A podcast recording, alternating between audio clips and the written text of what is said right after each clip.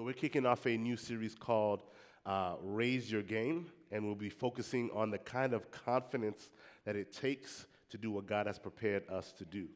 Um, and this one's a little bit special because the elementary classes are actually on the same theme also. So, if you have any kids in that class at elementary age, you guys will get a chance to talk about some of these things because they're along the same line. So I think that's really cool.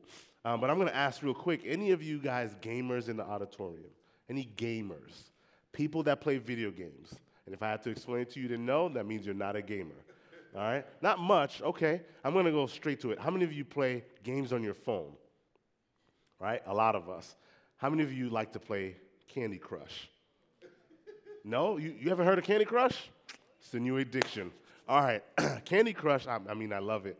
Uh, you can, as any, in any other game, right? You start off, you're not as good, but as you go progressively, you get better as the levels get harder. Um, and the same thing with Candy Crush. Uh, so what they do to sort of help you out, they give you ad- advertisements to watch. You could watch one for like five seconds, 10, 15 seconds, 30 seconds, and you get like a power up, right? And then I'd be able to use that power up in the game. I went a lot faster. Then I got to a certain level, and they stopped giving me advertisements. They're like, brother, now you're gonna have to pay to get these power ups if you wanna keep playing. They've, they hooked me, they hooked me, now they want my money. And I was like, no, thank you, Candy Crush. But, right, as I'm playing, I've developed confidence, right? So my wife started playing a little bit after me, and she'd get to a level she can play, and I'd be like, let me see the phone. I win. Like, I had this confidence because I had been to that level already right? I had developed skills in Candy Crush. But the kind of confidence, right, to go and do the things that God has purpose for us to do requires a little bit more than our experience and our skill set, right? It, it's not something that we have naturally or can produce on our own. And so we came from a series called Doubt, and we're pivoting to this one. And so as we dive into confidence, I just wanted to point out that just like doubt, it's okay to have doubt as long as you're wrestling with it. It's okay that you're not constantly confident as a Christian at all times. That we're all going to waver back and forth depending on the season that we're in. And in some moments, you find yourself that you were confident in this a couple years ago. This time, eh, you're not so confident. But that's all right. We're talking about things that allow us to build uh, the confidence that we need. And we're going to spend some time doing that by reading the account of the disciples after Jesus had resurrected, um, and he's asked them to meet in Galilee. And we're going to find this in Matthew chapter 28. We're going to start in verse 16. So if you have your Bibles, you can pull that out. If you can find a Pew Bible, or you can pull out your phone, or you can read on the screen. Matthew 28. Then the eleven disciples left for Galilee, going to the mountain where Jesus had told them to go. When they saw him, they worshiped him, but some of them doubted. Like, they had been through all this stuff with Jesus. This man died. They watched him die and then resurrected.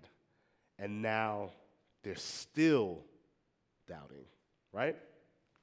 Let's keep going. Verse 18 Jesus came and told his disciples, I have been given all authority in heaven and on earth. Therefore, go and make disciples of all nations, baptizing them in the name of the Father the Son, and the Holy Spirit. Teach these new disciples to obey all the commands I have given you. And be sure of this I am with you always, even to the end of the age. Right? Jesus leaves them with this mission. But before he does that, he said, Hey guys, I just want to let you know I've been given authority in all heaven and on earth. Like, I run this, just so you know. Right? I know you might have thought that I needed to eat and sleep and all this other stuff, but I resurrected myself from the dead and I have all authority. And because I have all authority and because of the things you've seen me do, now I'm sending you. Right? It's like the president or the general, like, in my name, I'm going to send you to go out and do this. Right? And we call this, uh, this is a theological term called the Great Commission. It's not, you won't find that word in the Bible, but that's what we've called it. And I, I just, just for kicks, I wanted to look up, see what commission meant exactly. And dictionary.com says it's an authoritative order, charge, or direction. Like our king, our general, our president, our God is giving us an order and a charge. So that's our purpose. That's, that's our mission, right? And so he's given, because he has all authority, he says, Go and make disciples. What does that mean? We go and share the gospel with other people, the gospel that is able to save folks. We're giving them an opportunity to find and follow Jesus. And then we baptize them, right? As a church, uh, uh, last weekend we were able to, in Avon, we baptized 54 people. Like, that's what we want to do, right? It is amazing. Yeah, we can clap for that. Absolutely. Right? We want to help people take their next steps. And then we want to teach them, right? Like getting into a life group or, or, or, or getting into an elective that's going to help you understand the word better. Like that's, that's what we've been called to do. That's our, that's our purpose, right? And everything that we do is rooted around this. And sometimes we can get caught up in the fact that, all right, well I, well, I want this kind of career and I want to be able to do these things in my life, and I got this bucket list, and um, I want to have X number of kids, and I want to have this retirement. Like, all of that is good. Like, it's not bad. But when we've prioritized those things over the mission, then we have a problem. Right? That's when we have, we have things backwards. But I get it. This stuff is it's hard to do, right? What if, what if I have doubts? What if I'm too shy to share my faith with other people? What if, what if we find opposition? And in this day and age, in our, the culture that we live in, we get a lot of opposition if we don't think the way that other people think. What if I'm made to be an outcast? And this one definitely hits for me. What if people just think I'm weird? Like I think about going to my neighbor and said, like, how do I introduce Jesus in this conversation about cutting grass? Like I don't, like I don't know, right? All right. Um, but we talked about different ways to do that. I'm not going to spend any time on it um, here today, but um, building relationships with our neighbors is important, right? That's how we want to give them an opportunity. So, that, are those just my fears I just mentioned? Like I gave that list. Anybody else kind of feel the same thing? Raise your hand, right? We all struggle with this. Those of you who are not, that means you're like you have no problem talking about the gospel. All right, that's great. Or you're lying. One or the other. We'll see. we shall see. So, the kind of confidence we need to go and share God's love doesn't come from our skill experience. Where does it come from? I think Scripture tells us that the, the kind of confidence to go is developed over time with Jesus, and I'm going to share a couple of ways, right? I think the first, the first is knowing who Jesus is and trusting what Jesus says. Knowing who Jesus is and trusting what Jesus said. I think those two go hand in hand. As you're knowing him more, you're trusting him more. And so if you went and you read my profile on Facebook, and that's all you did, we've never interacted before, would you say that you know me? Yes or no? No, right? And if you said yes, that's a little creepy. You can't, no, it doesn't work that way. Like you, you have to have relationships with people. I have a good friend of mine, um, one of my best friends, like when we were younger, couldn't stand him. He couldn't stand me. Like we just couldn't stand each other. And it wasn't until we were in youth ministry together that we developed a, a relationship. And I come to love the guy, and he, and he loves me, one of, my, one of my best friends. And so building relationships takes time. And so in Matthew 28, Jesus is giving this command. It's not like he just showed up out of nowhere and said, Hey, I need you to go and do this. No, they had spent three years doing ministry together, watching Jesus perform miracles, right? Uh, uh, spending time together, eating and traveling.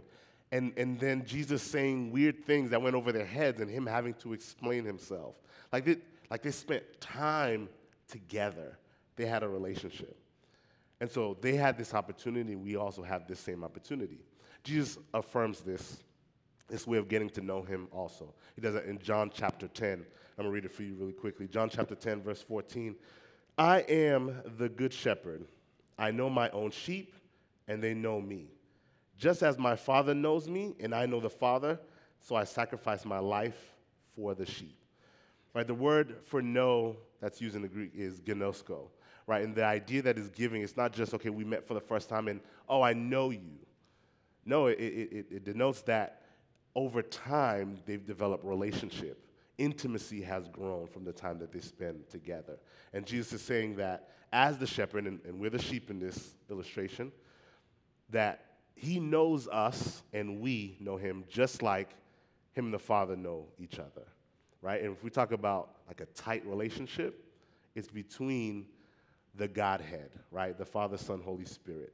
And so Jesus is saying, if you belong to me, this is the kind of relationship that we have. So as you get to know Jesus, like with other people, you start to trust what Jesus has to say. Um, Diane and I, uh, Diane is my wife, when uh, we were engaged, right, we, we were getting to know each other, right, but the trusting each other is happening at the same time. And that was really put to the test, not when I said I do, right, not when I had to speak to her mom and her, and her brother, not when I said I do, got on one knee, would you marry me? No, it's when we had to get into, when we had to have a joint bank account. That was the test, right? All this other stuff, that's easy. Money, though? Woo. So in my mind, I'm like, can I, can I trust this woman with my money? Not that there was much of it, right? if she ran off, like it wasn't going to be this huge deal. And she was thinking the same thing, like, can I trust him to make really good decisions, right? And to talk about money being our treasure, right? Um, the scripture says that often. So that became the thing like, okay, I know her a little bit, but can I really trust her with this? And so we went to Bank of America one Monday morning, and uh, we're sitting at the table turning the account to a joint account. And apparently, I didn't know this at the time. The guy the, uh, uh, who was doing it was signaling down, like, are you, are you okay? Like, is he forcing you? Like, is he forcing you to do this? And I'm like, and she told me afterwards, I said, really? He said all this? He didn't ask, he didn't ask me? Like, I, I didn't want to be forced into do, doing this. but now that we've been married for a decade, right? Like, there's trust there, right? Not, as I've gotten to know her and I've had experiences with her, like, there's trust there. There's intentionality behind it, and now we, we have trust.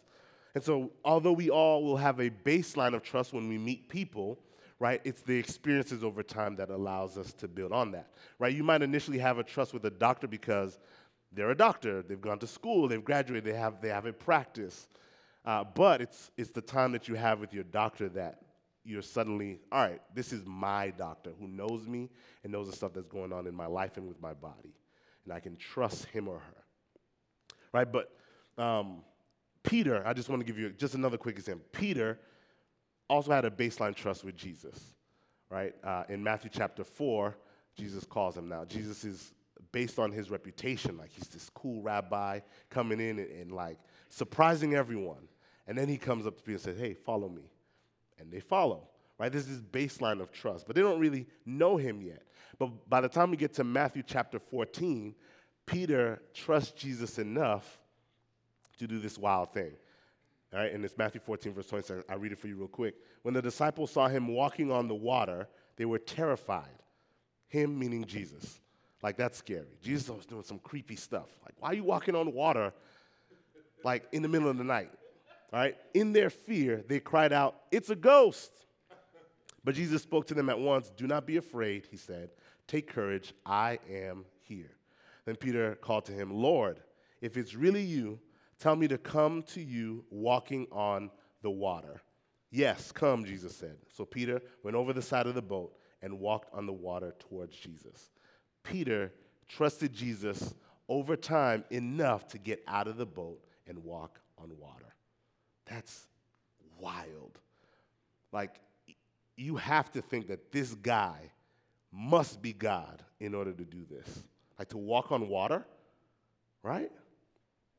And so, even though, read verse 13, but when he saw the strong wind, meaning Peter, wind and waves, he was terrified and he began to sink. Save me, Lord, he shouted. Jesus immediately reached out and grabbed him. You have so little faith, Jesus said. Why did you doubt me? And even in the midst of him sinking in doubting Jesus, Jesus was still there to pick him up. I just want to let you know this morning, as you're getting to know Jesus, that he is trustworthy. Even though you might doubt, even though you might have little faith in him, but he is faithful, he is trustworthy. And if you're trying to figure out whether you can trust this Jesus, right, you're not, you haven't placed your faith in him yet, I just want to remind you, like, I just want to let you know that Jesus is trustworthy. And you can tell from the experiences and the stories of all the people in this room that Jesus has done some amazing things in our lives and you can trust him. Right? Scripture tells us repeatedly that we need to trust God. So, how do we know and trust Jesus more? Like, how do we make this a practical thing uh, in our lives? Right? I think it's, it's, we need to get to know more of him. Like, we don't have the opportunity to walk face to face with Jesus like the disciples did, but we can read more about him in Scripture. Right? The time that we spend reading our word lets us know who this Jesus is. We can see the sort of person that he was. That he liked to not just hang out with the religious people, he hung out with the folks who were ostracized. That gets it tells you the kind of person that Jesus was and is. Right? But it's not simply just reading, you have to experience life with him.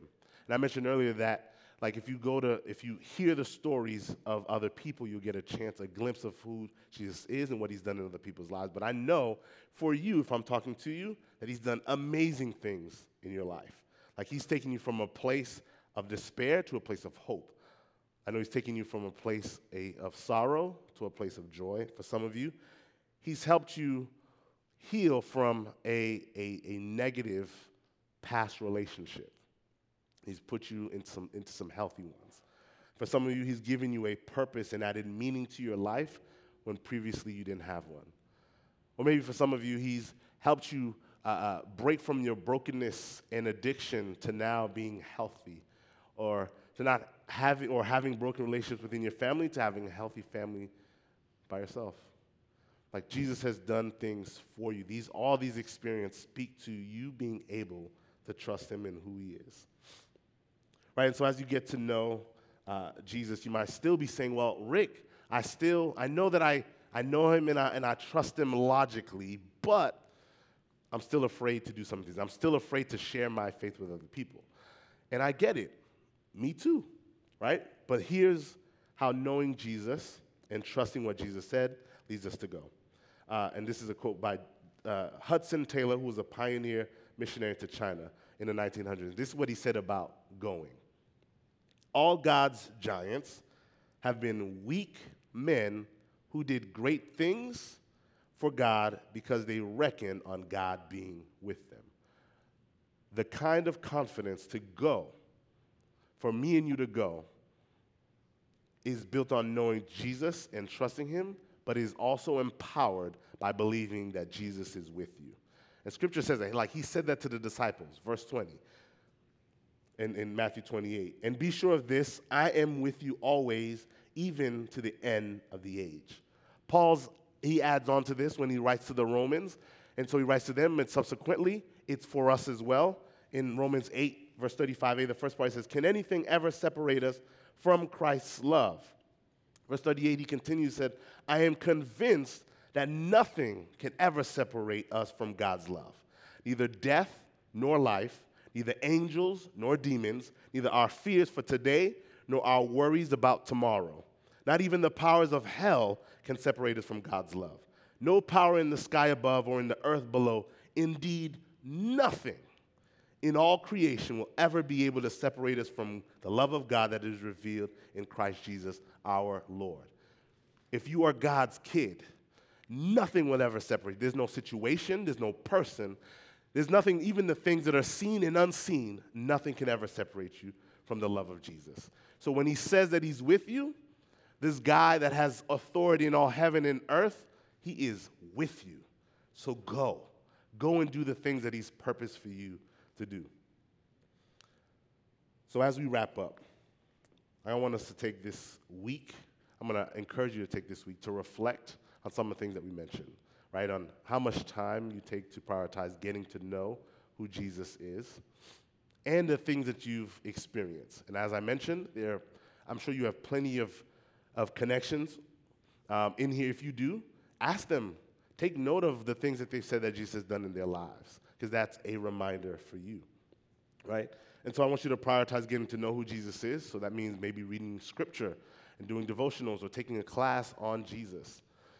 Um, you need to prioritize also trusting what Jesus said through Scripture. So as you get to know Him and you have these experiences, that your trust would build from there. And also that you would believe that He is with you. And it's all cyclical, right? The more that you get to know Him, the more that you trust Him, the more that you trust Him, the more that you believe that He's with you. The more that you believe that He's with you and you do those things, the more that you know Him, and the more that you trust Him, and so on and so forth. So next week, we're going to spend some time on the supernatural aspect. These are the things that for you to do but next week, we'll learn about the supernatural aspect of going, of having confidence that allows us to go and do the things that God has called us to do. So, in a moment, we're going to pray. But I mentioned earlier that if God has purposed you to be part of the rescue mission, um, that He's asking you to go. So, whatever fears you might have, I want you to think of those things, the barriers that get in the way of you doing what you're supposed to do. Think of them and ask God to give you the confidence to be able to go through those barriers and do what He's asked you to do. But if you've shown up and you didn't have much confidence, you, are sort of questioning whether you can trust this Jesus. Well, I just want to remind you that God has purposed Jesus and the rest of his people to rescue you. Like he, you're who he's focused on. Like he loves you so much that he's focusing on rescuing you. And that is someone that you can trust. He is trustworthy. And if you're ready to make that decision, and as we pray, I'm going to ask you to raise your hand. And then I'm going to uh, uh, uh, share with you how you can ask God to forgive you. So I'm going to ask you to close your eyes and bow your heads. if you're here and you're wanting to turn from your old life and to follow Jesus, that you want to know him and trust him, can you just raise your hand really quickly? Great, you can put it down. That's you, um, I, I just want to encourage you because, because of what Jesus did, because that he lived a life that we couldn't live, and he died uh, in our place, and he resurrected, and he's been given all this power that we, he has defeated sin and death, the consequences of it. And what he's asking now at this point is giving you the opportunity to place your trust in him. And to do that, I'm going to ask you uh, quietly in your hearts is to ask God to forgive your sins. And that you want to turn from the life that you used to live and you want to follow Jesus. And you want to live the rest of your life following him. Let's do that right now.